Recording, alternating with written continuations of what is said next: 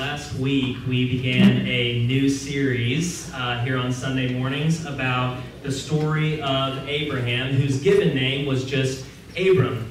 And we talked about, we named four different promises that were made by God to Abram. And we're going to say those out loud again each Sunday morning just so that we remember, okay? God promised Abraham a name, a land, a son, and a blessing, okay? When God made these promises, Abram and his wife uh, were living in another land, and he said, Go to the land I will show you. And Abram and his entire family and tribe packed up their bags and moved all the way to the land of Canaan. Now, I think we talked about this in our uh, Bible class this morning down the Activity Center, but we have the privilege of hindsight. We know these stories. If you grew up in church, you might have heard where these stories end up. And so we know what happens. But I want you to imagine this morning reading this, living through this through Abram's eyes. Just because he shows up in the land of Canaan doesn't mean everyone who lives there is just going to accept that.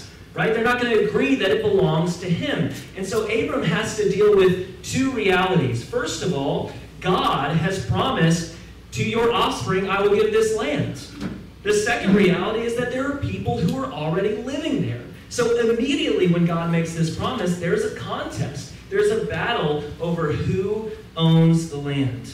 But today we're going to see a different contest, a different battle, not over the land, but over the promise of Abram's family. Now, at the time of the promise, uh, Abram was older, uh, his wife was older, and they had never had kids in their marriage. And they didn't expect to, and they thought that Sarah was barren. So when God says, I'm going to make you into a great nation, that requires a lot of faith, right? That they're going to have at least one child. Maybe that child will be the beginning of this great nation that God is promising. The fact is, though, that any threat, any danger to Abram or his wife Sarai is a threat to that promise. So you so you've got to ask yourself if you're in Abram's shoes, what does he do when God's promises are threatened?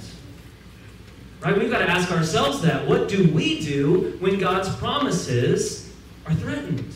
When it seems like there's obstacles in the ways of what God is saying is going to happen. When someone seems to be attacking those promises. Are we supposed to take those threats seriously? Or are we supposed to kind of just wave our hand and dismiss them? Are we supposed to be proactive about doing something about those threats? Or are we supposed to be passive? I think this story in Scripture gives us an answer to this question, okay? So I want to go back because Genesis 12, 10 through 20 is a pretty short story. I want to walk through it verse by verse. So if you have your Bibles, they're, they're, they're underneath uh, the chair. If you didn't bring one, they're black Bibles uh, underneath your chair. We're going to be in Genesis chapter 12. So that's the very first book in the Bible, just 12 chapters in, and we'll start in verse 10, okay? Genesis chapter 12, starting in verse 10.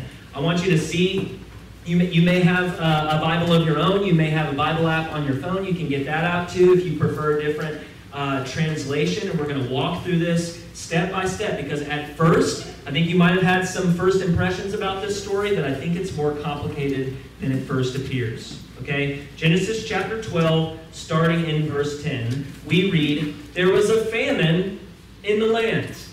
All right, so God didn't promise there would be no water shortages or food shortages in this promised land. This happens. And so what typically what would happen when people lived in the land of Canaan and famine struck, they would travel south down to Egypt because of the Nile River. And the Nile River is a lot more reliable than rainfall in the Middle East. And Abram follows this playbook to the letter. Abram went down to Egypt to live there for a while, just a temporary period, because the famine was so severe. Okay? Now, you got to stop here. Remember, these are two older folks who are now immigrants and foreigners in need in a brand new country they've never been to. Okay? They are in a precarious position, and Abram anticipates a threat to his family.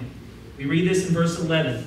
As he was about to enter Egypt, he turns to his wife Sarai and says, I know what a beautiful woman you are. And she says, Thanks so much, honey. And then he, no, that's, sorry, that's not in there. When the Egyptians, when the Egyptians see you, Abram says, they will say, That's his wife. Okay, this is not rocket science. Okay, this is the weird part. Then they will kill me, but will let you live. Okay, you might think the reaction should have been, hey, she's off limits because she's married. But that is not how things went. They would have viewed Abram as an obstacle. If some Egyptian man wants to have her as a wife, he's going to get rid of the obstacle named Abram and then going to take her and marry her. And now you may think Abram is irrational. This is a wild fear that he has. But if you read on, guess what happens? Exactly that. Abram knows that they are in a dangerous situation. And so he comes up with an admittedly controversial plan. Okay? Look at verses look at verse 13. Tell them, say that you are my sister, so that I will be treated well for your sake, and my life will be spared because of you. Okay, pause right there. Many biblical commentators will say that Abram's plan is purely self interested and sinful. He is telling his wife to lie in order to protect himself. It's like he's using Sarai as a shield for his own protection. And I understand that interpretation. I get it. I think that's how it looks at first, but I think it falls short in three respects. Okay, let me walk through these.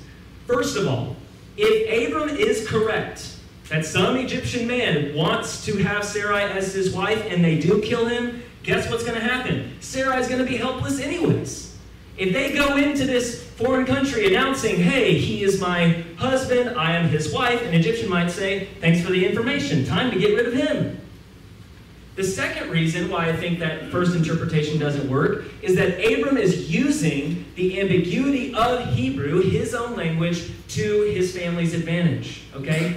Just like in English, we can use the word sister in many different ways. Have you ever called a friend your sister, right? Your sister in law, your sister, an adopted sister, your sister. In Hebrew, it works the same way. It can mean more than one thing.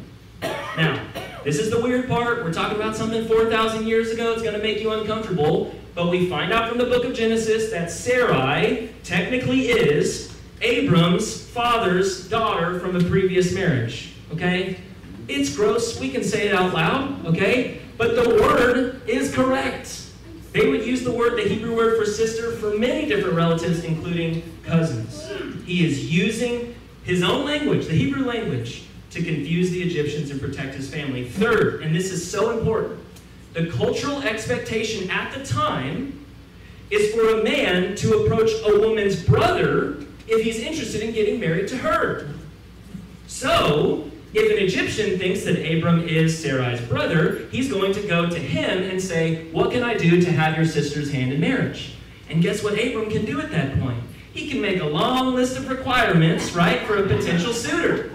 And hopefully, the famine will end at some point. They'll go home, and the Egyptians will be none the wiser. This is a strategy. This is a plan to protect his family. And you may think everything on that screen, Mitch, is absolutely bogus. I don't believe it. But like it or not, the moment an Egyptian man is interested in Sarai, both of them are in danger. And if the family is in danger, then the promises of God are in danger. And the question still stands what do you do when God's promises are threatened? This is his strategy to protect his family. The only problem is that Abram doesn't predict which Egyptian would find Sarai interesting. Right? We find out in verses 14 and 15, when Abraham does come to Egypt, the Egyptians see that Sarai is a beautiful woman. But guess what? Whose officials see her? Pharaoh. We're not talking about a, an Egyptian man. We're not talking about just a powerful Egyptian man. We're talking about the most powerful man in the country who can do whatever he wants. And so we read Pharaoh's officials saw her, they praised her to Pharaoh, and she was taken into his palace. Okay? Pharaoh is going to reverse the traditional order of things. An Egyptian man would approach a brother, treat him well to become worthy of the sister's hand in marriage. Pharaoh is just going to start with taking this woman as his wife, include her in, in his harem, and then he's going to send gifts. And we see this in verse 16. He treated Abram well for her sake and Abram acquired sheep and cattle, male and female donkeys, male and female servants, and camels. Okay, let's pause right here. This story is strange to us. It is culturally foreign to us. But ask yourself, what should Abram do at this point? Is a 75 year old man and brand new immigrant to Egypt going to bust into the Egyptian palace, sneak past the guards, and somehow get his wife out of there? It would be a great movie, but it's not realistic. Wouldn't be believable. Plan A has failed, and now Abram is in need of divine intervention. And that's exactly what happens in verse 17. We read, The Lord inflicted serious diseases on Pharaoh and his house because of Abram's wife, Sarai. Look right here. God doesn't punish Abram. God doesn't punish Sarai. Who does he punish? Pharaoh. The only person punished in this story is Pharaoh because he took a married woman into his home. This is the mother of the promises, who's going to be a mother of a great nation. Now, like any powerful king, it's hard for Pharaoh to imagine the difficulty of this situation, so he actually summons Abraham after these plagues strike his house, and he says, What have you done to me? Why didn't you tell me she was your wife? To which Abraham could have responded, Because you would have done exactly what I thought you would do kill me and take my wife. It's not like you're going to respect the dignity and sanctity of marriage all of a sudden. You'll do whatever you want. Either way, Pharaoh wants him gone. The story ends in verse 20 of chapter 12. Pharaoh gave orders about Abram to his men. They sent him on his way with his wife and everything he had. So Abram went up from Egypt to the Negev.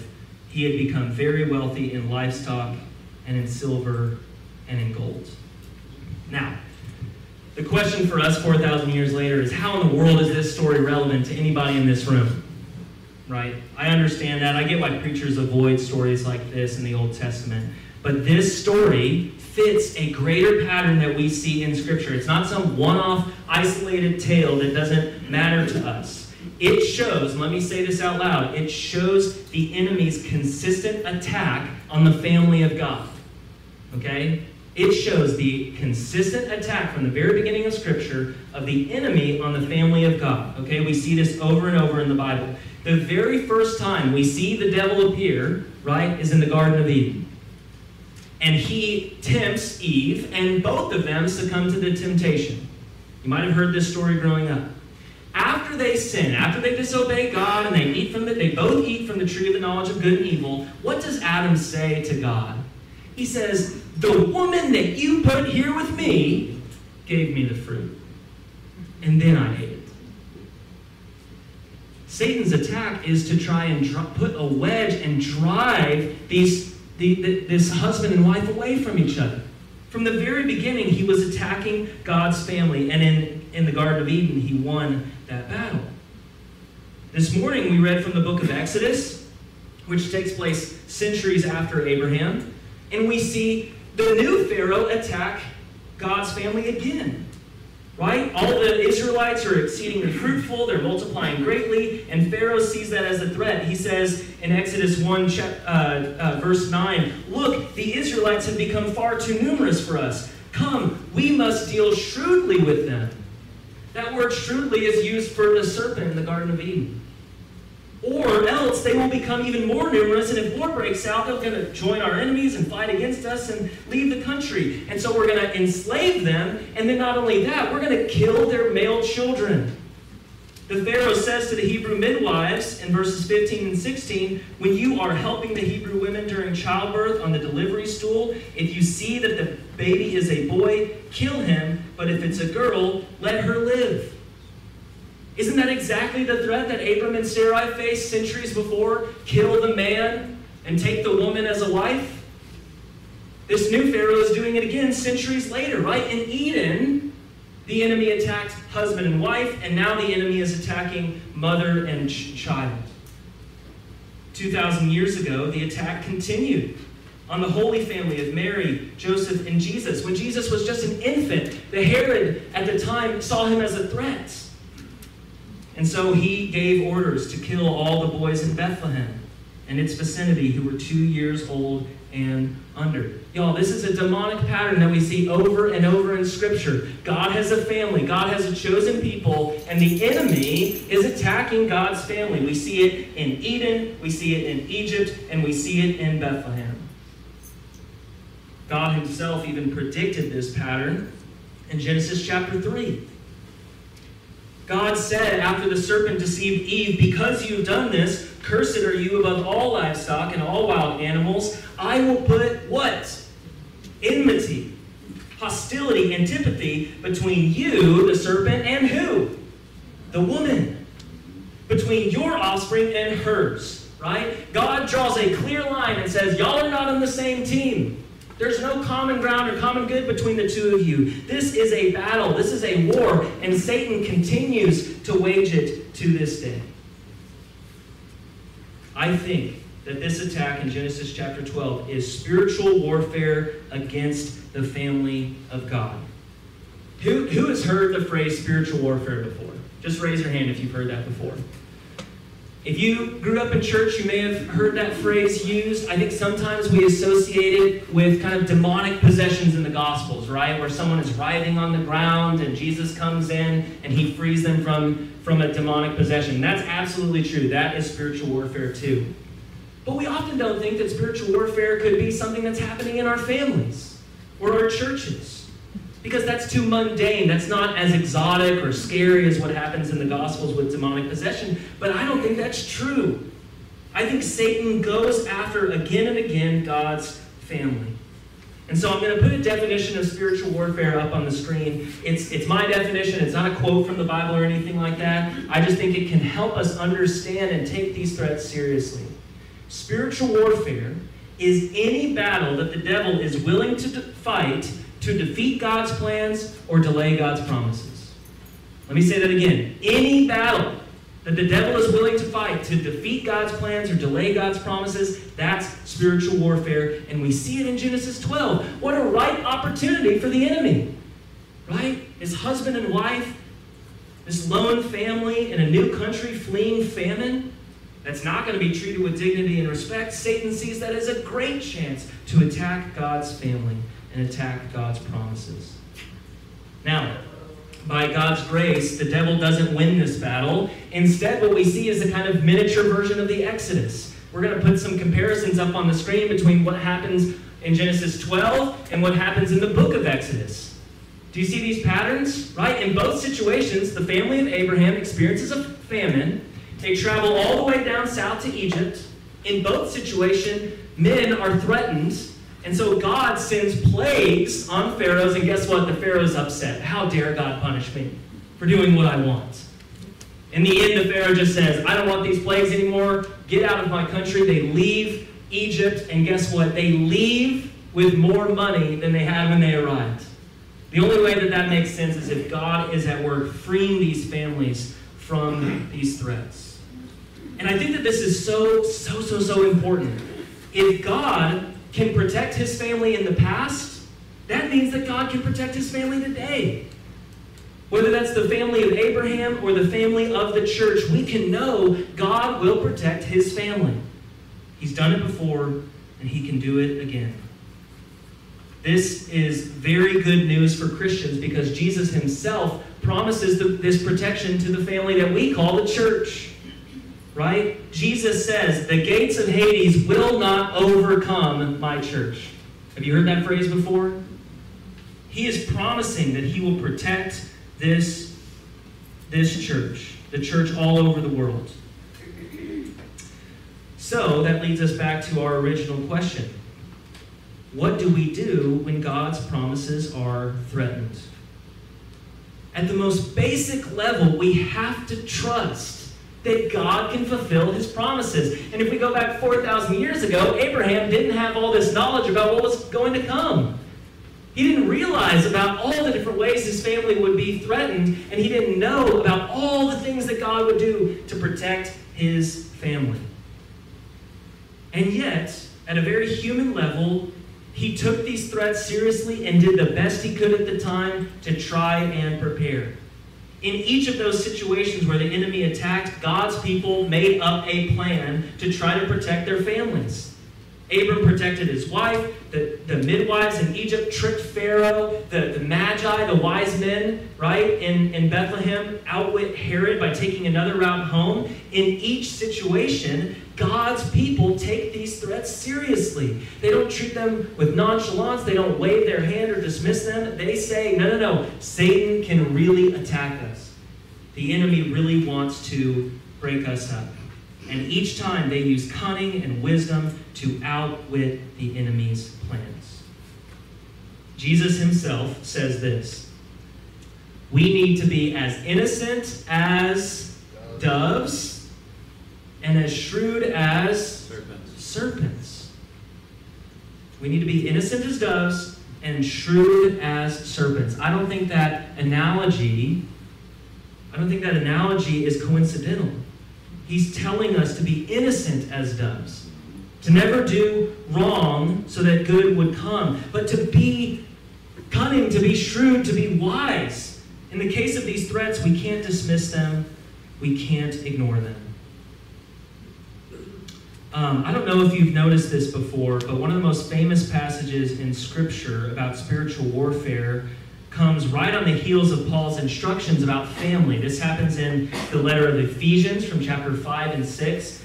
Paul talks a lot about the family, and then all of a sudden he's talking about spiritual warfare. And I don't think this is an accident.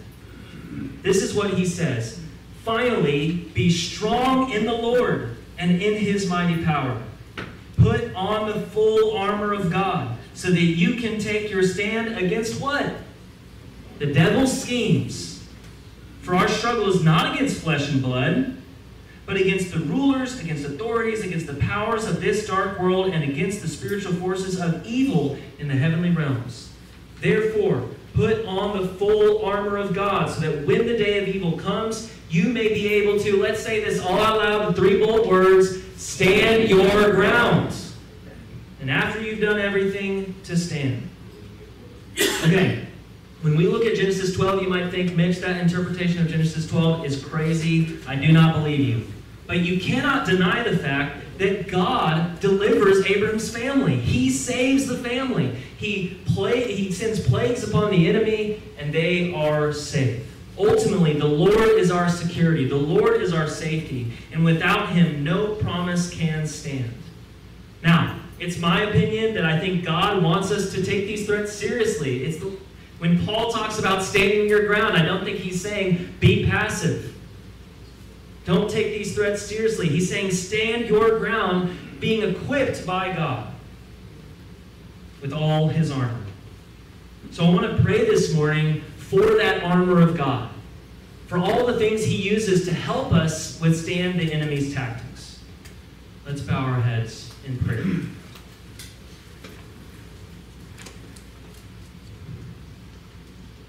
Father, this morning we see that the devil has many schemes. He went after Adam and Eve in the Garden of Eden. He went after Abram and Sarai in Egypt. He went after all the Israelites who were enslaved by the new Pharaoh. He even went after your son when he was just an infant. We see the enemy's attack on your chosen family. We see the enemy's attacks on the church. We see the enemy's attacks on our families in our own homes. And Father, we cannot fight this battle without you. We can't be strong on our own. We don't have power to fight on our own. So we need this full armor that comes from you. We know that ultimately our struggle is not against flesh and blood, it's spiritual forces of evil. And so we ask for each aspect of this armor the belt of truth, the breastplate of righteousness. We want our feet fitted with the readiness that comes from the gospel of peace. We want the shield of faith. We need the helmet of salvation. We need the sword of the Spirit. Father, we pray that you would give us this armor and that we would be able to stand our ground. We pray all this in the name of Jesus. Amen.